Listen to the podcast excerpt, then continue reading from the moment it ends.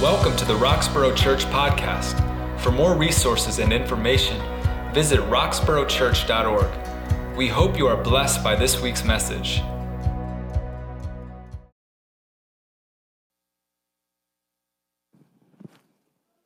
God is good. Come on now, come on, let's say it like we believe it. God is good. Let's declare that and all the time. Oh man, it's uh, it is so good to just be gathered and to, to worship together. It is, it is such a blessing that we're kind of coming out again. And, and, uh, and I know not everybody is ready yet, and, and some people are a little more ready than others. And so let's just kind of join together in that readiness. As soon as you're ready, as soon as you're able, come on back, get in here with us. We've got a spot for you. There's space where you can sit a little further apart if you want to, and there's space where you can sit closer together if you need to or want to. Um, but it is, it is so good, and I hope that you hope that you share in that level. And those who are here in the house today, I hope you sense that same thing, just that spirit of like, man, being around the people of God as we worship together is a really, really sweet thing. Well, we're in week three of our four week series as we talk about uh, rest, the God of restoration. And so if you have if you haven't been with us, then you want to go back and check them out online so you can catch up with us. And if you have been with us, then you know where we're at. Um, we're going to pick up in Luke chapter 8. And so if you have a Bible, you're going to want to go ahead and turn there to Luke chapter 8. We're going to flip a couple of times to some other places as well. So go ahead and make sure you have your Bible out and have it ready. Um, this past weekend, Michelle and I, we got to go away to celebrate the First Lady's birthday. Happy birthday, Michelle. It was an amazing time, but we got to visit one of our favorite churches that we get to go to each year when we go down to Ocean City, New Jersey. And I was moved um, with the way in which their pastor um, kind of encouraged everybody to, to find an old fashioned paper form Bible, you know, like the ones that, that don't have like, that are non electronic, you know, like the pages flip and you still hear them when they turn and you turn them too fast, sometimes you rip a page. Remember those things? Anybody remember those books? Yeah, yeah, yeah, yeah, yeah, yeah, right. So he encouraged everybody to find one and bring one. And, and I, was, I sat on that for a little bit. I was thinking, man, like, why is he encouraging this? Like, what, what does it matter? And, and what I realized um, that for some of us, we need that tactile thing, right? We, we need to be able to touch and feel and be like, yes, like these pages turn and I, feel a little silly talking about it because I didn't bring my Bible up here. I have it all printed out right now. But, but you know what I mean. And so um, I do want to encourage you. Uh, if, you've, if you've been in the electronic Bible for a while, you've been using your phone or you've been using some other device, that's really cool. Keep doing it. But let's supplement that a little bit with, with one of those old fashioned turn pages, right? Go ahead and find yours, bring it back out, bring it around. At least bring it on a Sunday morning. Let's just have them together for one Sunday and see what the Lord might do uh, I've been praying for us that God would reignite in us a, a burning passion for the Word of God. Like that's my prayer for us. My prayer is not that, that is not just that you know that we would all be healthy. It's not just that we would all uh, you know be able to enjoy this season of life together. But my prayer really is that that what would be growing up inside of us would be a, a yearning for the Word of God in such a way that it, it, it's unquenchable.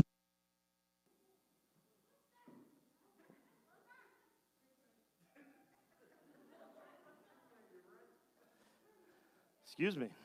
And so, um, so th- that is my real desire. My real desire for us is that that would be unquenchable.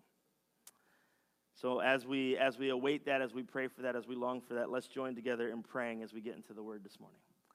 Jesus, speak.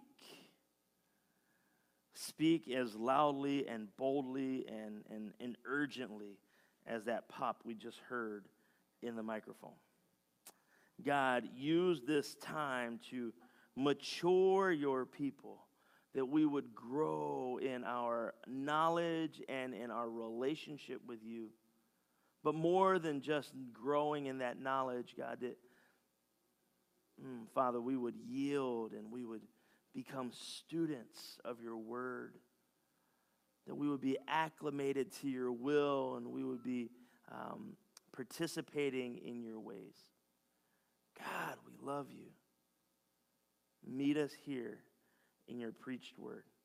In Jesus' name, amen. Mark chapter 8 in the 22nd verse. I'm going to read a few of them here. Here's what the word of the Lord says. They came to Bethsaida, and some people brought a blind man and begged Jesus to touch him. He took the blind man by the hand and led him outside the village. And when he had spit on the man's eyes, anybody else see that silliness there? That craziness there? We don't really think about like our Messiah, our Savior, spitting. When he had spit on the man's eyes and put his hands on him, Jesus asked him, Do you see anything? He looked up and he said, I see people, and they look like trees walking around. Once more, Jesus put his hands back on the man's eyes, and then his eyes were opened.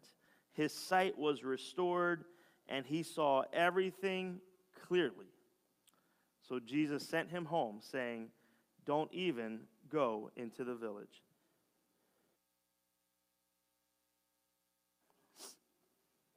As I read this passage, I was, uh, I was stricken by the fact that Jesus went to Bethsaida. That was where I started at.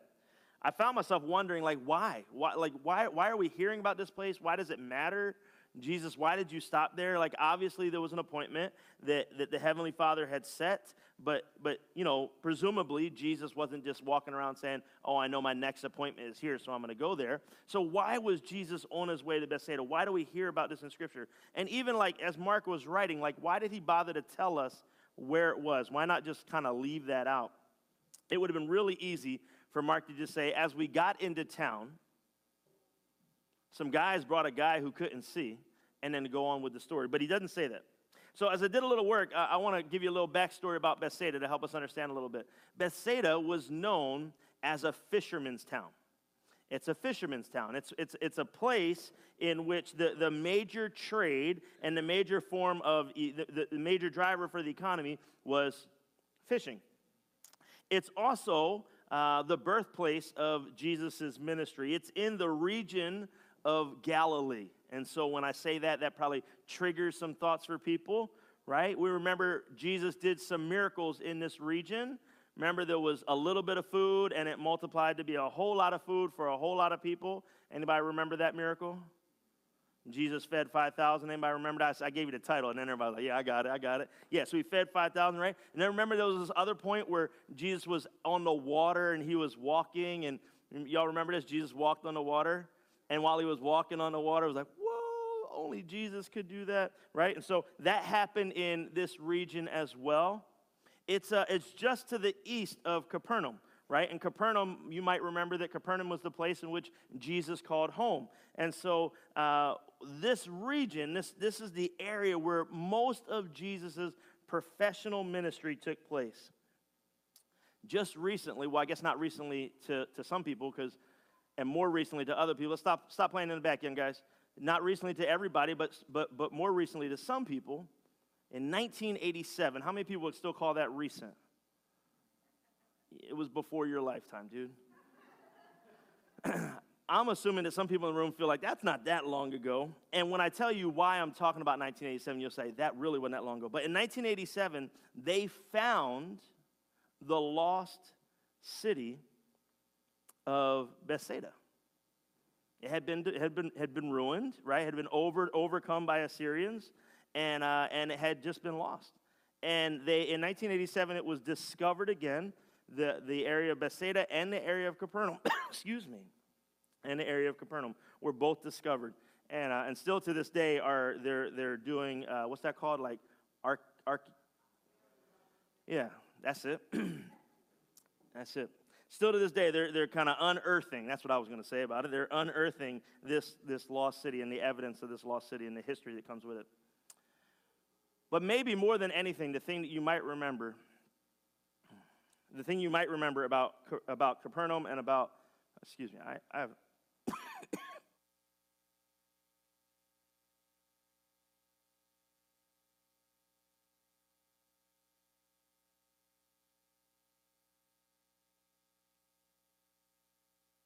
Anybody have one of those tickles in their throat that they just can't get out? Y'all know what I'm talking about? Like, it's just like, all right, well, anyway. Uh, may, maybe more than anything, the thing you might remember about Bethsaida and about, uh, about Capernaum is Jesus' last words to Bethsaida when he was leaving the region. This is what he says in Luke chapter 10. If you have your Bible, you can turn there. Luke chapter 10. Luke chapter 10. Just so you know that I'm not making this up, this is what Jesus said in Luke chapter 10 in the 13th verse. Go ahead and find that for me. Luke chapter 10, verse 13. He says, Woe to you, Chorazin! Woe to you, Bethsaida. Thank you so much. For if the mighty deeds done in your midst had been done in Tyre or Sidon, they would long ago have repented, sitting in sackcloth and ashes. Jesus, on his way out of town, throws this word of warning. He says, I can't believe after all that you've seen that you're not, thank you, that you're not longing, longing to be with the Father, that you're not repentant of your lost ways and running in the direction of God. I don't know about you, but I could imagine times in my life where that's what the Messiah would have said about me. Ray, after all you've seen, how is it that you're not running in my direction? What more evidence of how much I love you do you need to see and know that you would repent and run in my direction?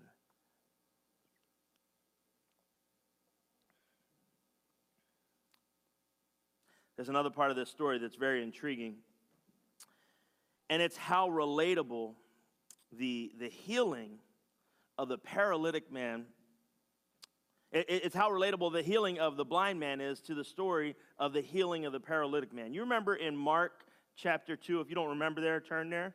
Mark, Mark chapter 2.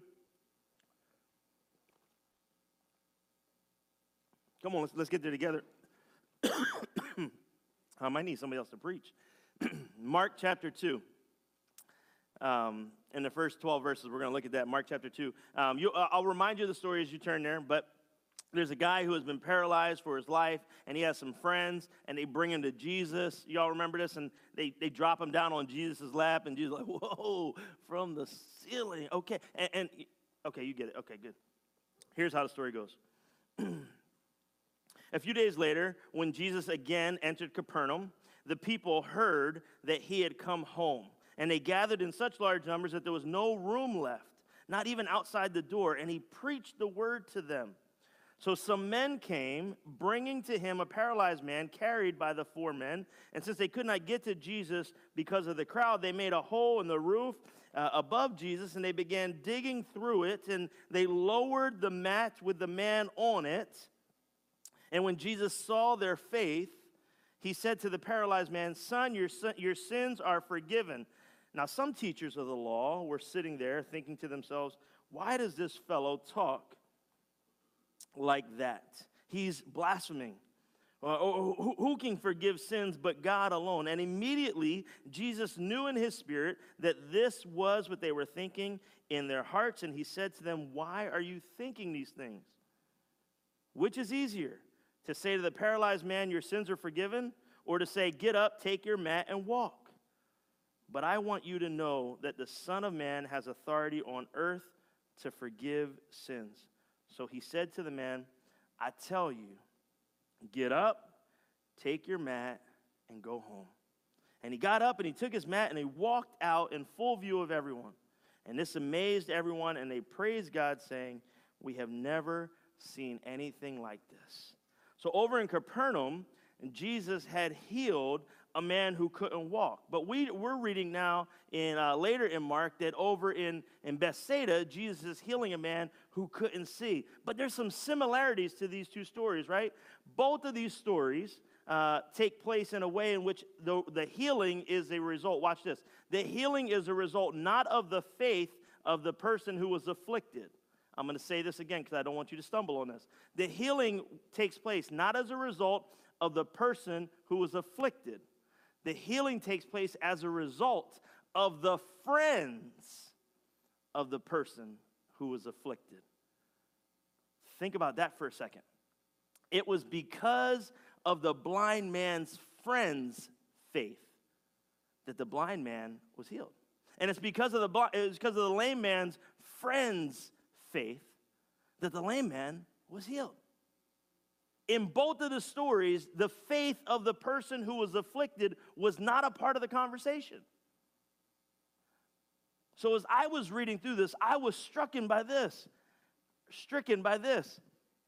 It seems really important that I surround myself with people who have a longing for the reality of who God is in their life because my healing is directly tied to someone else's faith in Jesus.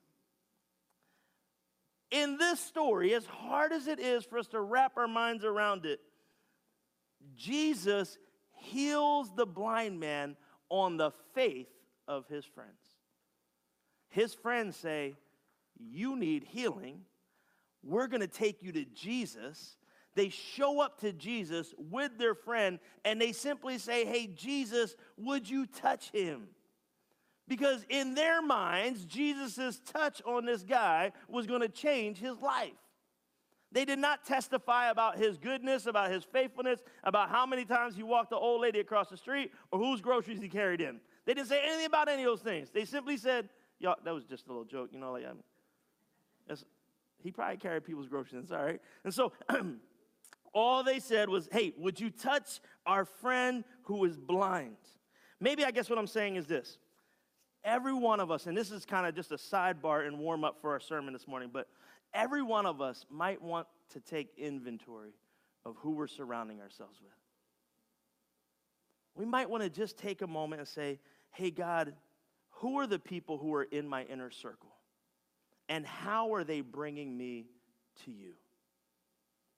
Can I ask that question? Who are the people who are in your inner circle? And how are they helping you come before Jesus? If your inner circle wants to dance and play and wants to, wants to go and do all the fun things, but they're not bringing you before Jesus, your inner circle's missing something. They're missing something. That doesn't mean we shouldn't dance and play and do all the fun things. That's cool. But I got to know are you going before God on my behalf? Are you on your knees before God saying, but what about my friend Ray? And when those moments of affliction come, are you willing to usher me before God? I think that this is just an important piece of this story because Watch this. Without those friends, presumably, both of these men die in their afflictions. Without those friends, neither of these men end up before Jesus. And absent of being before Jesus, the healing doesn't take place. So I got to ask you one last time before I move from this. Who are the people in your inner circle that are bringing you before Jesus. Now, back to the text that we were talking about this morning in Luke chapter 8. I think there are three points that we're going to draw out here together that'll really tie in this theme of God of restoration. So, if you're going to take notes, write these down and, and check these out as we go along. The first one is this Jesus will lead you. Jesus will leave you. This lead you, not leave you, lead you. This is a definitive statement. As we look in the story, Jesus didn't actually need water to heal the man. Let me help you understand. There was nothing special about the water that he spat out. There was nothing special about the dirt or the mud that was made. It was just simply Jesus Jesus led the man away from the spot where he was. He didn't need the water to heal him. Jesus needed to lead and he needed to ask, "Would you follow?" So we look at the story, it says this it says, um, it says, He came to Bethsaida, and some people brought a blind man and begged Jesus to touch him. And, and then it says this it doesn't say Jesus just touched him. He says, Jesus took the blind man by the hand and led him out. He took the blind man by the hand and he led him. Now, what is implied when he says that he took somebody and he led them? Come on, somebody, talk back to me. What's implied when it says he took somebody and he led them? That they followed him. That's right, that's right. If, if, you know, if I say I'm going to lead, that means somebody has got to follow, right? If, if nobody's following, I'm not leading right? Jesus took the blind man by the hand and he led them, which tells you that the blind man was following. The blind man was willing to go.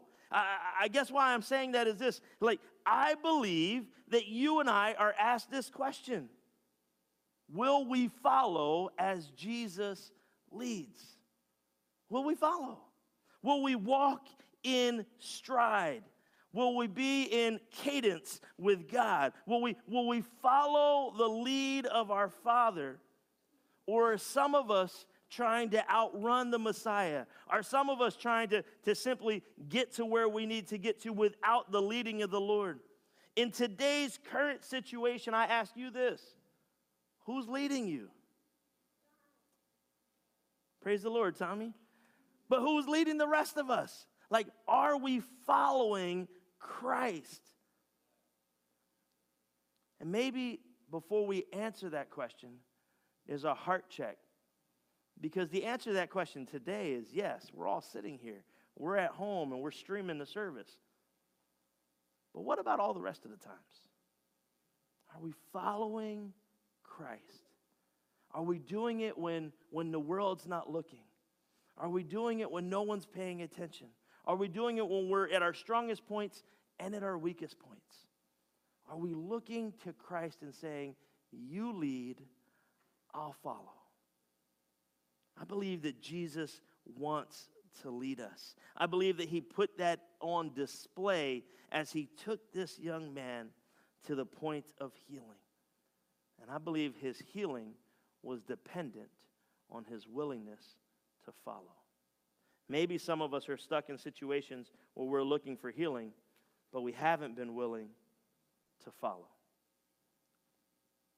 The second point this morning not only will Jesus, not only does Jesus lead us, but Jesus will heal you. Let me say this again, and I, and I, and I say this boldly to every one of us, no matter what you're sitting in today no matter what the affliction is that you're wrestling with, no matter what the, the, the battle is in your mind or the physical struggle that you're with, at some point, Jesus heals. At some point, Jesus heals. I love the faith of the church historic where they have held on to this promise if not in this life, in the one to come. If not here today, then in what is yet ahead we believe that Jesus heals. Note the process that takes place, right? We could preach a whole sermon, and by the, by the way, you might want to check out last night's sermon from Pastor Charlie. He did preach a whole sermon specifically on this point. Like, um, there's a process that Jesus goes through in healing, and we see it happen here as it's as it's laid out. We'll see that Jesus touches them, and it brings what might some might say is like a partial healing, right? Like he says, "Hey, can you see?" And the guy says, Well, yeah, yeah, but not the way I thought I would. And Jesus says, Oh, okay, all right, here, let's do it again, let's do it again. And then he touches him again and he brings the full healing, right? And, and, it's not because the first touch wasn't enough. It's not because like Jesus, you know, like oh yeah, I pulled I pulled out the wrong one. Like no, like he, he Jesus did what Jesus, what only Jesus could do. But there was a process that takes place here. And it reminds me and reminds us, I imagine, of the process that you and I are going through as we think about maturing in our understanding and our relationship with God. If you were to look back six months, and then six years, and then however much longer than that, you could see a process of growing up. Right? Right? Like, yeah, like if you look at a picture of you from a couple of years ago you look a little different now, don't you? No? I disagree. Whoever said no, I disagree with you. Like I look back at some pictures of some of y'all, and I look back at some, I love Facebook and the option you had to like scroll through all those old pictures of everybody. And like some of us, like our pictures were smaller before, and they're a little they're a little more COVID larger now. And some of you, the opposite is true, right? Some of you, like, some of you were, were a little more dark haired before and, and, you know, got a couple more grays in the beard now, right? Like, you have, you have matured. Like, life is moving in one direction. We see this with the kids, right? Especially, I haven't seen Max in a whole year. Max, you're growing up, dude. You're growing up. It's so good to see you, right? And when we haven't seen somebody in a while, what happens afterwards? You say, man, like, like what I'm seeing is, is, is, is people are maturing along. Like life didn't stop there. There's a, a process we go through. Well, the same is true in our faith, right? Like we call that process the process of sanctification. Somebody say that word with me sanctification. And that process means that it, it, it, initiates at the point in which we engage with God in a relationship, and it continues until the point in which we you know, end our life, eh, in which, not end our life, in which our life is ended here and we go on into eternity with God, right? That process of sanctification. We're, we're moving more and more to be Christ like. It's not something that happens all at once, it's something that continues on a path. And I think that's what we see as Jesus was bringing healing in this man. He reminded, eh, I was reminded that when Jesus first touched him, that we're on our way to something. That you and I are on our way toward toward healing and hope that can only be found in God. Friends, are you on your way? Are you seeing what God is doing as you're growing up, as you're moving along? Let me give you another analogy that might help it make more sense. Some of us want our healing and our blessings that come from God to be rather immediate. We're kind of like Burger King. Y'all remember Burger King? You remember the motto of Burger King? Come on, I want it our way right away. My way right away, right? And, uh, and, and that's kind of, we, we, want the immediacy that, that comes with that. And, and that's how we imagine it. However, like, like, just like, uh, just like the motto, our way right away, the, you know, faith is more akin to like the 24 hour access of on demand streaming. Like, you know, at any point we can engage and we can, we can connect back. But maybe it's best said this way maybe faith is, is more like a slow cooked meal. Come on, stay with me, stay with me. It's less like a Burger King, it's less like instant access, and it's more like a slow cooked meal. Watch this. What do we know about the slow cooked meal? Number one, you got to come home to get it. Right? You're not getting it at the local quick stop. You got to come home to get it. When you come home to get it, you get to delight in the presence of the host or the family. You know, you sit down and you take in all the, the whole house has been cooking for a while and you smell it all there and you're, you're, you're in the conversation and you're engaged and you don't abbreviate the process by speeding it up or by flash cooking it. You can't skip the steps. But in the end, the meal, the encounter, the healing, they're memorable. These are God shaped moments in your life? What's God healing in your life right now? What is God doing? How is He touching your life that your life is actually changing? You say, well, Pastor Ray, I don't know about that. I mean, I, am not sure. I'm not sure what that healing looks like. Well, let me say it this way Jesus' desire is put on display here. He wants to bring healing. If you remember in Luke chapter 4, this is what Jesus said. He said, The Spirit of the Lord is on me. He's quoting Isaiah. The Spirit of the Lord is on me because He has anointed me to proclaim good news to the poor. He sent me to proclaim freedom to the, uh, for the prisoner, recovery of sight to the blind, and to set the oppressed free. He pro- to proclaim the year of the Lord's favor. And then he said this, and it has now been done in your sight. I believe that Jesus wants to heal. The last thing this morning is this Jesus will not only heal you, he will restore you. Jesus will restore you. Maybe you're sitting here today and you're thinking, man, I, these are all cool stories and great thoughts, but even if I'm healed, is he ever going to use me again? Do I ever have a purpose again? Am I going to get back in my lane? I love the fact that Jesus doesn't just heal, he fully restores. We remember the story of Peter. the healing that Peter needed was the healing of his heart and his faith. He had rejected Jesus at the most crucial time, the end of Jesus' life.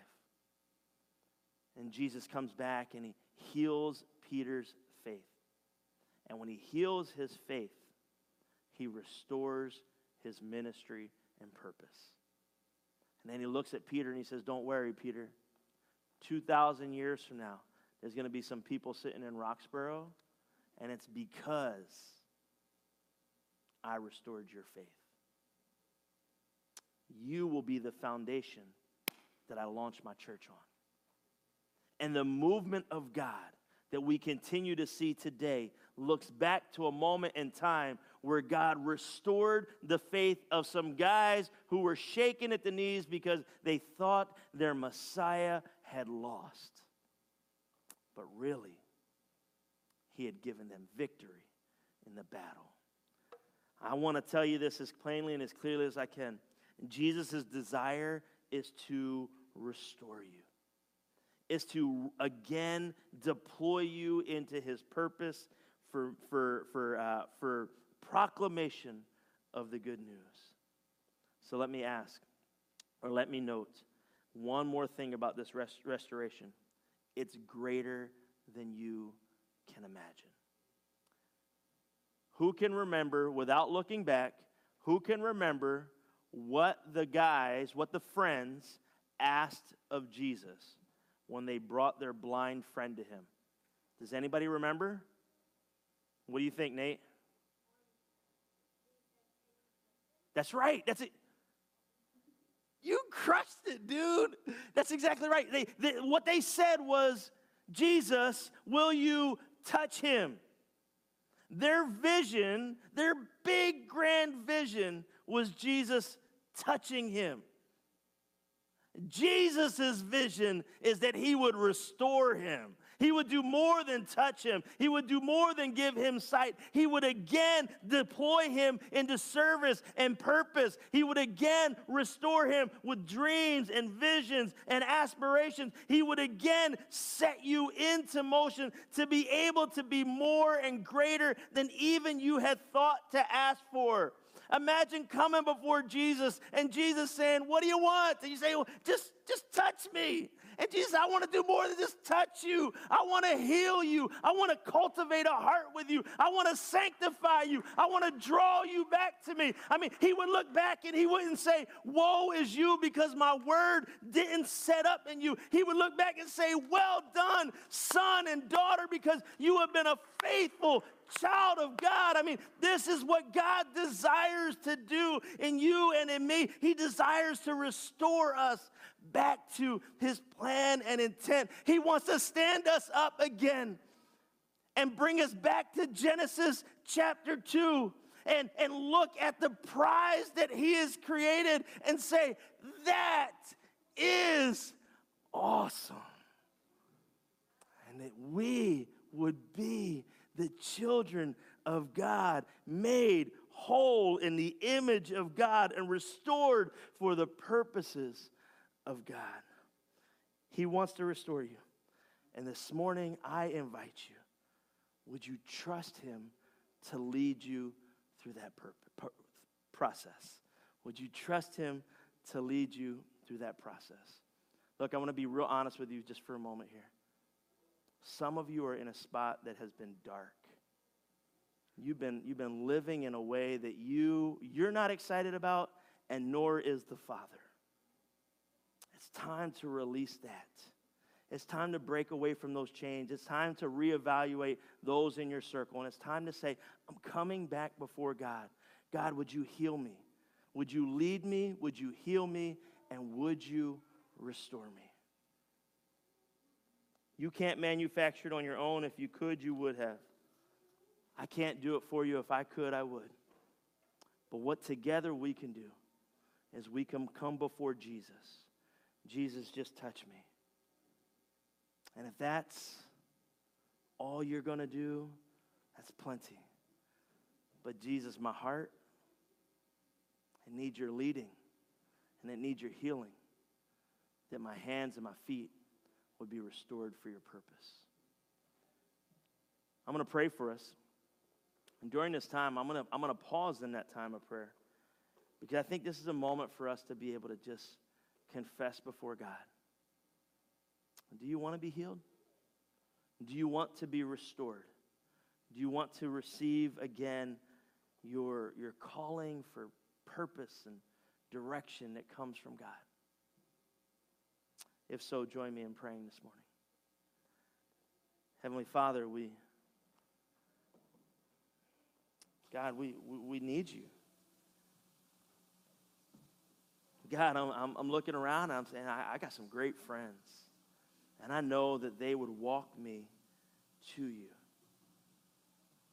And they would lay me before you and they would say, Jesus, my friend needs you.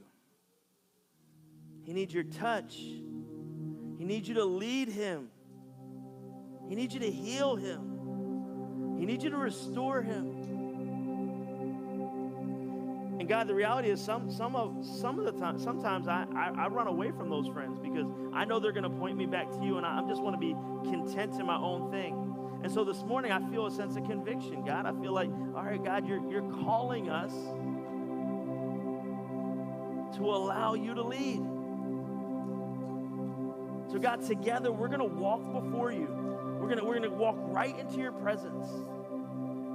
And we're gonna seek your healing. God, heal the brokenness of our lives. Free us from addictions. God, break, break, break the chains that, that have bound us up, that have kept us tied to things that are not of you. Cultivate a heart in us that, that loves the people in this room, that just longs to be with those who are on the other side of the screen, that we love the, the, the, the family, the kinship we have with brothers and sisters in the Lord. And so when we see a brother or sister who's hurting, we don't just lament that for them, we walk them back to the Messiah. We come back before you, God. We wear ourselves out in the faith before you, God, saying, God, would you please? God, would you please? God, would you please? God, would you respond to the needs of my friend, my brother, my sister? But God, I also recognize that it's really easy to just kind of whitewash that all away. And in reality, maybe somebody here today is saying, God, I need physical healing now. God, I need my heart to be healed now. God, I need my mind to be affixed on you now. And the only way that that comes to be, oh Lord God, the only way that happens is if we trust you to lead us. Take us by the hand and lead us. Surround us with people who will hold us up. Bring the healing. Father, restore us. Call us yours again. Remind us of our purpose. So, God, we're going to pause here for a moment. We're going to give space for us to silently just confess the areas of our life that need healing. Not uh, we are to follow you.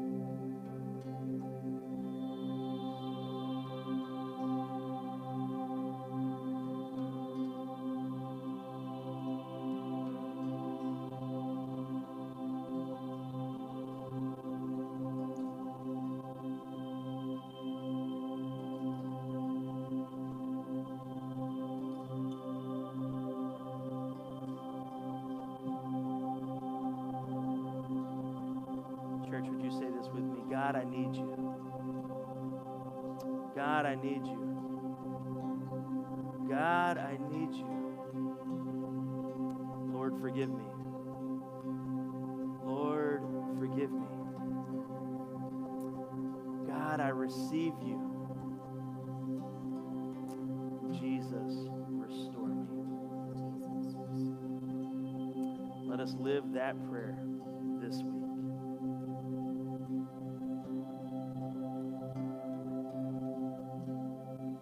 sing this last song, let's just reflect on the hope that we have in Jesus. So if you feel like you need to stay seated to reflect,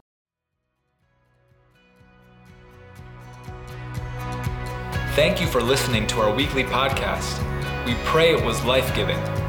To find out more about us, visit our website at roxboroughchurch.org and join us for worship on Sundays at 10:30 a.m.